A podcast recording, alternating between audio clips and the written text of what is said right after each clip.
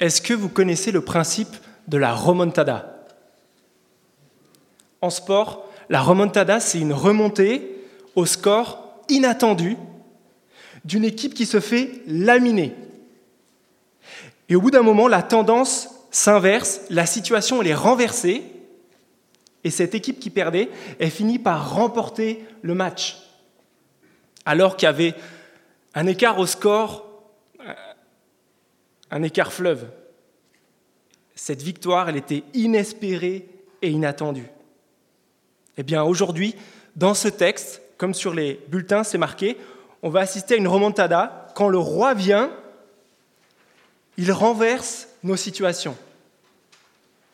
On arrive aujourd'hui dans la deuxième partie du livre de Zacharie, et dans cette deuxième partie du livre de Zacharie, il y a deux proclamations que Dieu révèle à Zacharie. La première au chapitre 9 à 11, et la deuxième au chapitre 12 à 14.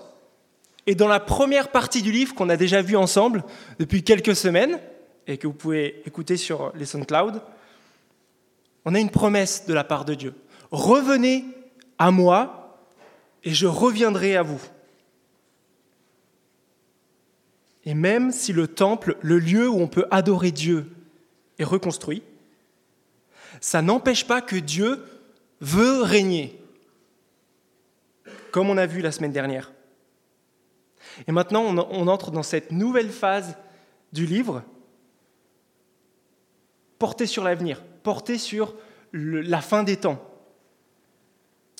Et alors, dans un futur proche ou lointain, si le roi vient régner, qu'est-ce que ça va changer?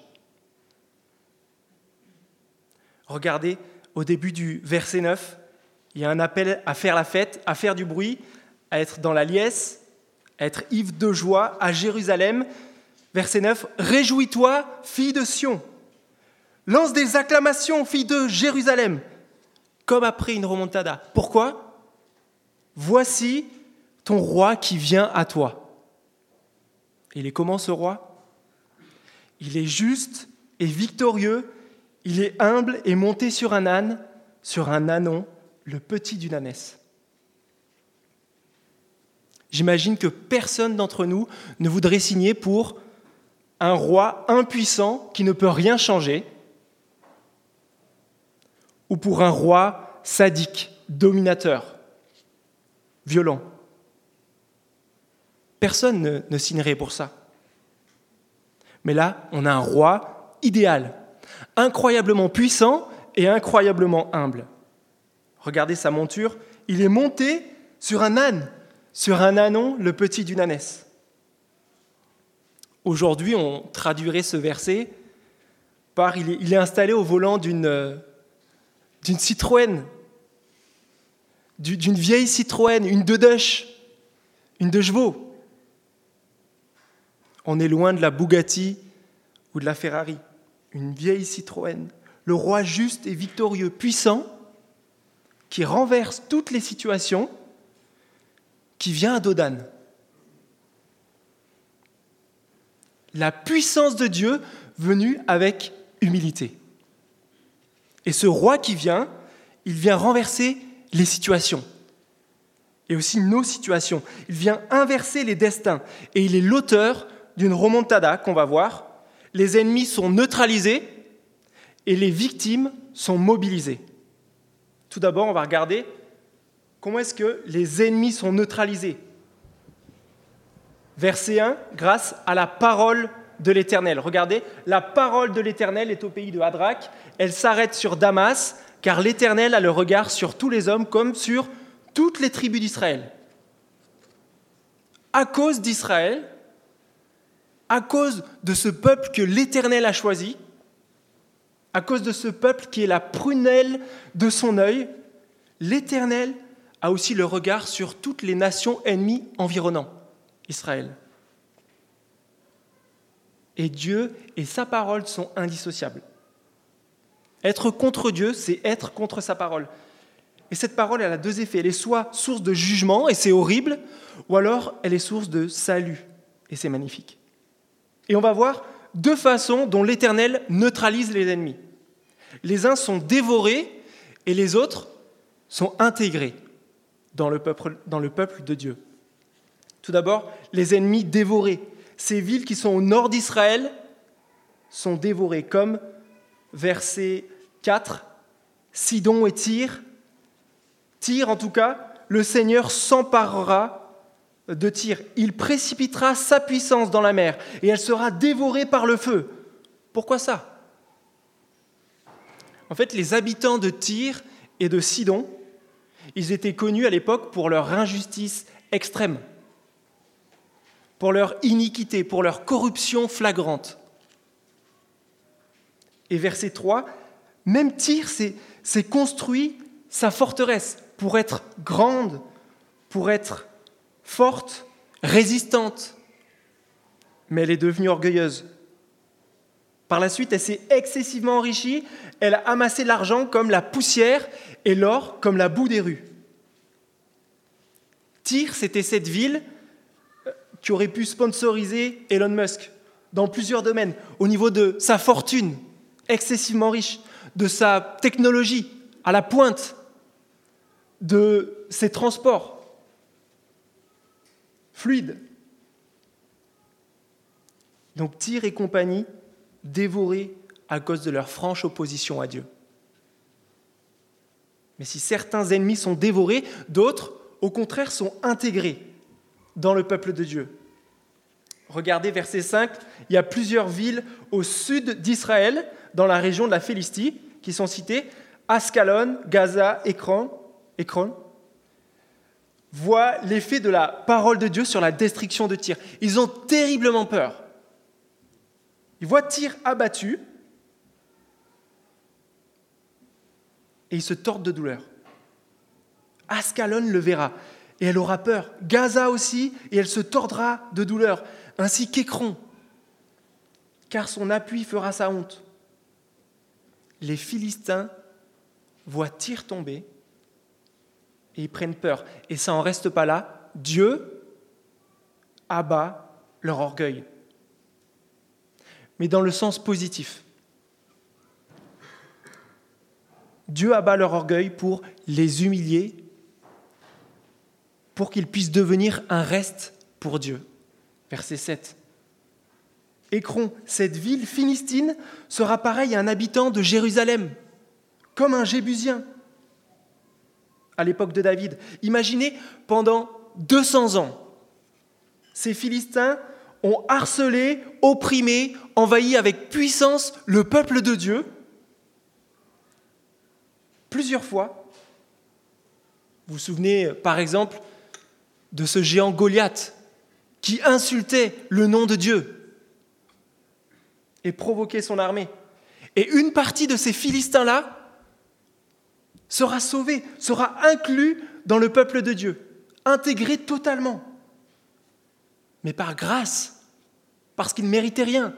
Ils étaient coupables comme ceux de Tyr et de Sidon qui sont tombés. Et ça, c'est impensable à notre œil humain. Même s'ils étaient parmi les pires ennemis de Dieu, ça n'empêche pas le salut de quelques-uns. Dieu va renverser leur situation. C'est comme si le le règne nazi durait de 1930 à 2130, pendant 200 ans sur l'Europe, et que Dieu abattait l'orgueil de certains dirigeants nazis et les incluait dans sa famille. Ce serait un renversement énorme. Mais vous me direz, mais c'est un peu gros et c'est du passé tout ça. À taille humaine, dans, dans mon quotidien, qu'est-ce que ça donne si un orgueilleux il est intégré parmi le peuple de Dieu? Peut-être que tu es la seule personne dans, ton entourage, dans ta famille, qui croit vraiment en Christ. Tu t'es converti depuis quelques mois ou années, tu l'as annoncé à des gens, et leur réaction a été vive. Pense à une de ces personnes-là à qui tu as annoncé que tu étais à Christ. Imagine cette personne-là inclus dans le peuple de Dieu. Cette personne que tu ne verrais jamais avoir son orgueil abattu devient humiliée et finalement intégrée dans la famille de Dieu. Ce serait fou. Dieu est capable de sauver cette personne, de l'inclure, de l'incorporer parmi les siens. Et dans un sens, c'est super que Jésus ne soit pas encore revenu pour venir chercher les siens. Parce que la Bible dit que Dieu fait preuve de patience envers nous, voulant qu'aucun ne périsse et que tous parviennent à la repentance. Mais je pense qu'il faudrait faire attention. Attention de croire que cet orgueil touche seulement ceux qui n'appartiennent pas à Dieu. Parce que cet orgueil peut toucher aussi ceux qui appartiennent à Dieu, ceux qui sont déjà intégrés dans le peuple de Dieu. L'orgueil, c'est ce sentiment de fierté, c'est cette, euh, fierté excessive de notre propre valeur, et c'est d'oublier de redonner à Dieu ce qu'il nous a donné, de lui attribuer le mérite des choses qui se passent dans notre vie. Les qualités, les dons, les facultés, les compétences, les choses matérielles que Dieu t'a données, ça ne doit pas permettre à ton cœur de t'élever, mais ça doit permettre d'élever Dieu. Mais la Bible dit que toute personne qui s'élève sera abaissée. Et que l'arrogance précède la ruine et l'orgueil précède la chute. Et toi, qu'est-ce que tu penses de toi-même? Si on est un peu honnête au-dedans de nous Ou quand tu parles de toi aux autres Perso, tu peux pas me tester. Moi, je suis au-dessus du lot. Je suis à des kilomètres devant les autres. Franchement, dans ce domaine, j'excelle. Franchement, tu as vu, je suis pas mal. Hein Et même si tu le dis pas forcément, peut-être que tu le penses. Et des fois, c'est même vicieux parce que l'orgueil, ça passe par des phrases qu'on peut penser bonnes. Franchement, si les gens me connaissaient pour celui ou celle que je suis vraiment, franchement, je me sens sous-coté, sous-estimé. Ça aussi, ça peut être de l'orgueil. Peut-être que toi, tu ne crois pas en Dieu, tu lui résistes, et tu ne veux pas abdiquer. Tu veux vivre différemment des gens lambda. Tu as envie de toucher aux hautes sphères de la société, faire un peu d'argent, côtoyer des gens importants. Tu as envie de trouver la chose qui va te faire réussir. Le but de ta vie, le projet de ta vie. Tu as envie de faire cavalier seul, de tout miser sur toi et tes projets. Comme disent les jeunes, tu as envie de percer. Tu te protèges un peu comme tir. Tu t'es mis des sécurités, tu t'es construit des forteresses dans ta vie, et pour te protéger du jugement de Dieu. Comme le montre la Bible, ces sécurités, elles sont friables. Elles sont comme un château de cartes face à un ouragan, un château de sable face à un tsunami. Car Dieu peut précipiter toutes tes forteresses et tous tes projets dans la mer. Et c'est dur à avaler. C'est très dur.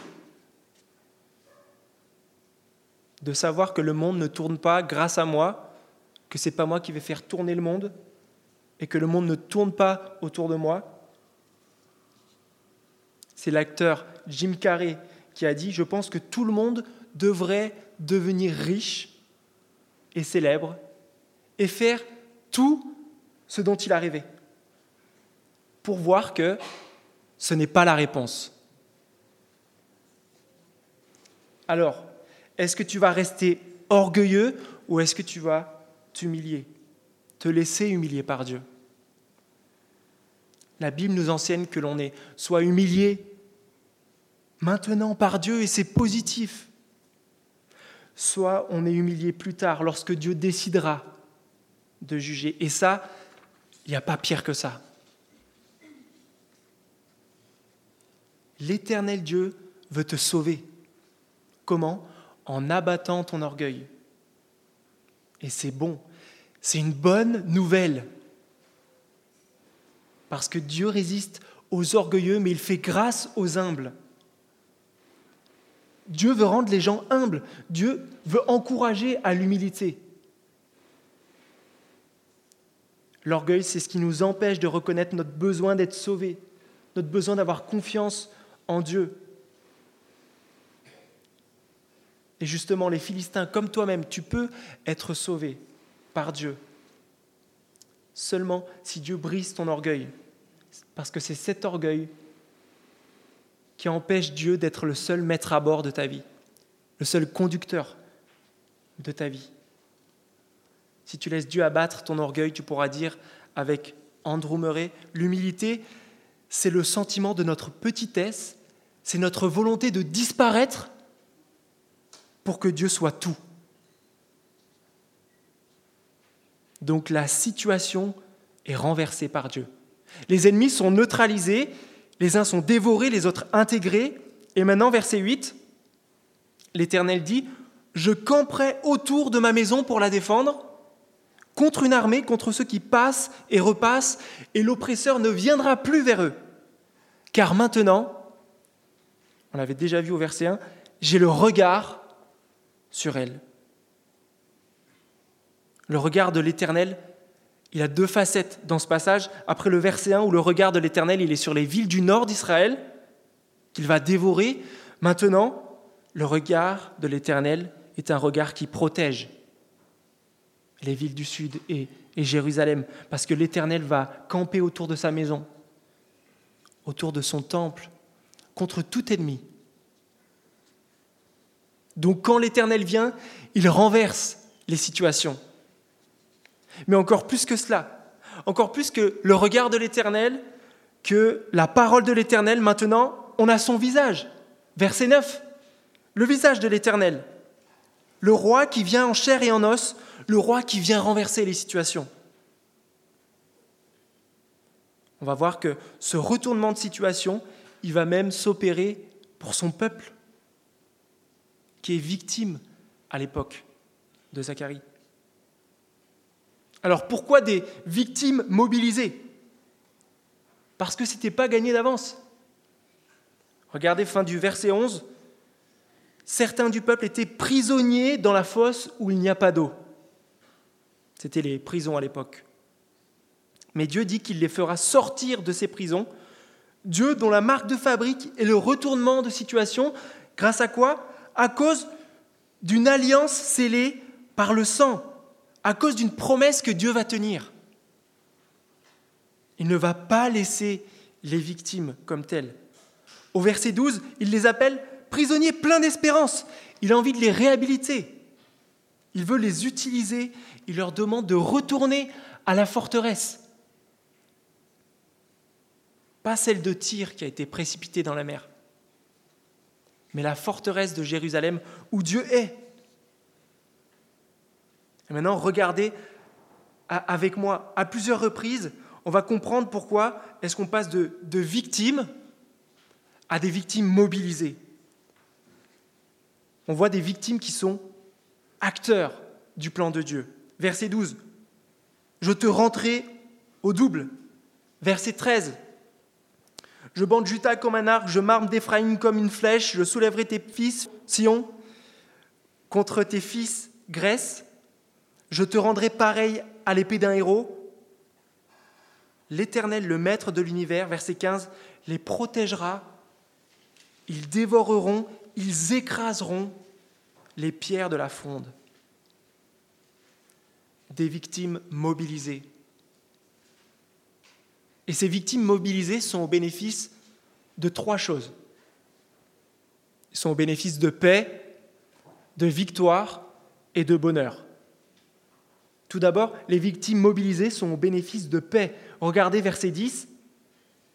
c'est Dieu qui parle, je supprimerai les chars d'Éphraïm, les chevaux de Jérusalem, les arcs de guerre seront brisés. Il annoncera, le roi annoncera la paix aux nations et il dominera d'une mer à l'autre, depuis l'Euphrate jusqu'aux extrémités de la terre.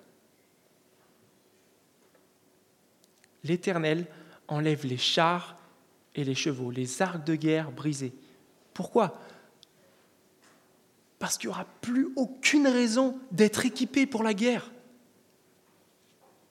Je ne sais pas si vous avez entendu, depuis le début de semaine, on sait qu'à l'Assemblée nationale, les politiciens se penchent sur un projet de loi de programmation militaire de 2024 à 2030. Pendant sept ans, c'est un budget historique de 413 milliards d'euros qui est prévu pour l'armée française. À cause de la dégradation du contexte géopolitique, à cause des menaces de la guerre euh, un peu partout, à cause de ce qui se passe en Ukraine, à cause des menaces terroristes, des menaces nucléaires, à cause des, sauts technologiques que la géopolitique connaît. Et le ministre des Affaires français, il dit, les menaces qui pèsent sur la nation française n'ont jamais été aussi sous diverses et multiples formes que depuis la guerre froide. Mais tout ça dans un futur proche ou lointain, ça va cesser. Regardez ce qui va se passer. Verset 10, le roi annoncera la paix aux nations. Il dominera d'une mer à l'autre, depuis l'Euphrate jusqu'aux extrémités de la terre. Une paix sur toute la terre, une paix universelle. C'est ce qui échappe au droit international depuis des années, depuis des siècles. Et c'est annoncé comme ça par le roi de paix. Un renversement de situation opéré par le roi et ses victimes. Nous, anciennement victimes, nous en bénéficierons. Et après la paix, les victimes mobilisées seront au bénéfice de victoire. C'est les versets 12 à 15. La victoire, elle commence, en gros, quand Dieu il dit, je vais m'occuper de ton cas, je vais te rendre le double. Après cet état défensif du peuple qui était prisonnier, on a le droit à l'état actif du peuple par Dieu, sorti de la misère pour être un instrument pour Dieu. Verset 13, Dieu va utiliser Juda, qui est le territoire de Jérusalem, comme un arc. Éphraïm, qui est, une ville à côté de Jérusalem, comme une flèche. Et Jérusalem comme euh, contre la Grèce. À tel point que Dieu rendra son peuple pareil à l'épée d'un héros.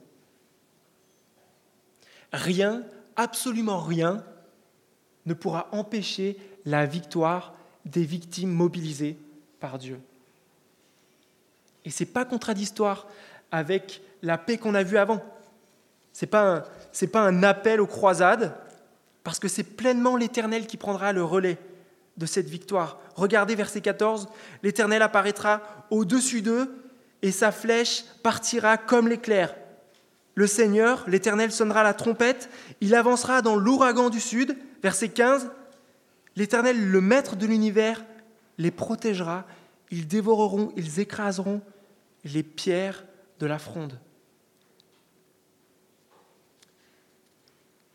Comme vu précédemment dans le livre de Zacharie, Dieu se plaît à utiliser des artisans pour exercer son jugement. Dieu nous encourage à ne pas mépriser les petits commencements. Et dans ce texte aujourd'hui, Dieu nous montre qu'il est le spécialiste pour prendre des personnes fragiles dans leur être, dans leur faire, des gens qui ne sont pas en situation d'être grand-chose ou de faire grand-chose, mais Dieu désire nous mobiliser pour parvenir à ses bonnes fins, pour entreprendre ses excellents projets, ses parfaits desseins. Dieu nous libère de notre état de victime, mais aussi de notre état de pécheur. Et Nous qui allons si facilement contre sa volonté, Dieu nous utilise, nous utilise pour être des instruments pour sa volonté. Et concrètement aujourd'hui, quels sont les projets de Dieu dans lesquels il veut nous embarquer, nous les victimes mobilisées? Dieu nous demande en aucun cas d'être violents ou d'être conquérants ce matin. Ce n'est pas ça dont il est question, mais parmi nous, peut-être qu'il y a des gens qui sont victimes au sein de leur famille biologique. Dieu, avec l'Église, veut vous mobiliser au sein d'une nouvelle famille. Dieu veut que nous prenions soin des frères et des sœurs auprès desquels il nous a placés. Parmi nous, peut-être qu'on connaît des personnes qui sont encore prisonnières de toutes sortes de situations. Et Dieu, il a l'audace de nous utiliser pour aider ces personnes à s'en sortir. D'autres personnes qui peuvent s'en sortir parce qu'il a opéré dans nos vies. Il veut le faire au travers de nous. Peut-être que parmi nous, il y a des personnes qui n'appartiennent pas encore à Dieu, mais par la puissance de la parole de Dieu, on peut annoncer cette bonne nouvelle, cette vraie bonne nouvelle. On peut être des, véhicules de l'amour de Dieu autour de nous, auprès de notre voisin avec lequel on a un bon contact, une bonne accroche, auprès de ce collègue ou cette collègue de boulot. On est mobilisé par Dieu. Et dans plein d'autres choses, dans plein d'autres domaines, dans plein de sphères d'activité, on peut être les agents, les instruments de Dieu, parce que c'est à lui qu'appartient la victoire. Et si tu reconnais que tu as été malmené, que tu as été victime, oppressé par le passé, et que Dieu t'a sorti de là, t'a sorti de ton péché, lui, il ne veut pas en rester là avec toi. Dieu veut t'utiliser pour que tu parles de comment est-ce qu'il t'a transformé. De comment est-ce qu'il t'a délivré. Donc tu peux être acteur dans son projet, acteur dans son règne, acteur dans ce triomphe final. Et après, une paix et une victoire les victimes mobilisées sont au service, sont au bénéfice pardon, du bonheur. Versets 16 et 17. Le bonheur, c'est cet état final que le peuple ressentira et dans lequel il vivra. Le bonheur, c'est cet état de grâce ultime. Quand tu nages dans le bonheur, qu'est-ce, que tu veux de plus? Quand tu es comblé, qu'est-ce que tu veux de plus? Regardez, verset 16, L'Éternel qui a opéré cette délivrance et cette victoire sera le berger de son peuple. Ce peuple tellement précieux pour Dieu, car ses habitants sont les pierres d'un diadème. Ils brilleront dans son pays. Oh, quel bonheur Ça change des pauvres victimes d'avant. Le bonheur, c'est quand tu n'as plus rien à envier aux autres. Ce bonheur, c'est quand tu n'as pas envié, verset 7, les plats abominables que les Philistins mangeaient, mais où tu, te délectes, verset 17, de la bonne nourriture, du blé, du vin nouveau, de tous ces bons plats. On peut être comblé de bonheur tout ça parce que Dieu a renversé la situation du peuple. il peut renverser la nôtre. Alors pour conclure, qu'est-ce qui fait qu'on parle de ce texte aujourd'hui? Est-ce que c'est juste un rêve? Est-ce que c'est juste une imagination? Ou est-ce que c'est vraiment quelque chose qui pourrait se passer dans un futur plus ou moins proche? Ce texte de Zacharie, ce n'est pas juste un, un document juif obscur, connu d'une poignée de spécialistes, mais c'est une vraie prophétie qui a un écho incroyable et une réalisation dans la vie de l'homme au cœur de toute situation dans l'histoire de la Bible. Jésus-Christ. Ce texte de Zacharie a été écrit plus de 500 ans avant que ce roi Jésus entre à Jérusalem, sur cet anon. Le roi Jésus arrive une semaine avant sa mort à la croix, et il meurt à la croix alors qu'il est parfaitement juste. Et sur la croix, il y avait au-dessus de lui cette inscription ironique, celui-ci est le roi des Juifs. Mais pas si ironique que ça. Parce qu'aujourd'hui, il n'est pas juste devenu le roi de certains juifs, mais il peut devenir le roi de quiconque veut le considérer comme tel et le reconnaître comme l'auteur de cette remontada. Et si aujourd'hui tu n'es pas au bénéfice de la paix, de la victoire, du bonheur, mais que tu y aspires, tu peux répondre à la venue de Dieu, à la venue de ce roi. Tu peux faire partie de cette foule qui acclame ce roi puissant et humble, qui vient renverser toute situation. Et si tu crois en ce roi, Jésus, mais que tu ne vis pas complètement cette paix, cette victoire, ce bonheur,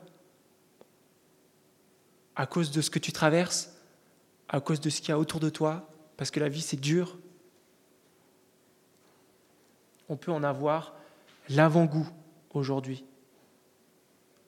Et on sait que dans un futur proche ou lointain, ça arrivera pleinement. Un jour, la situation se renversera pleinement et nous serons dans la parfaite présence de Dieu pour l'éternité.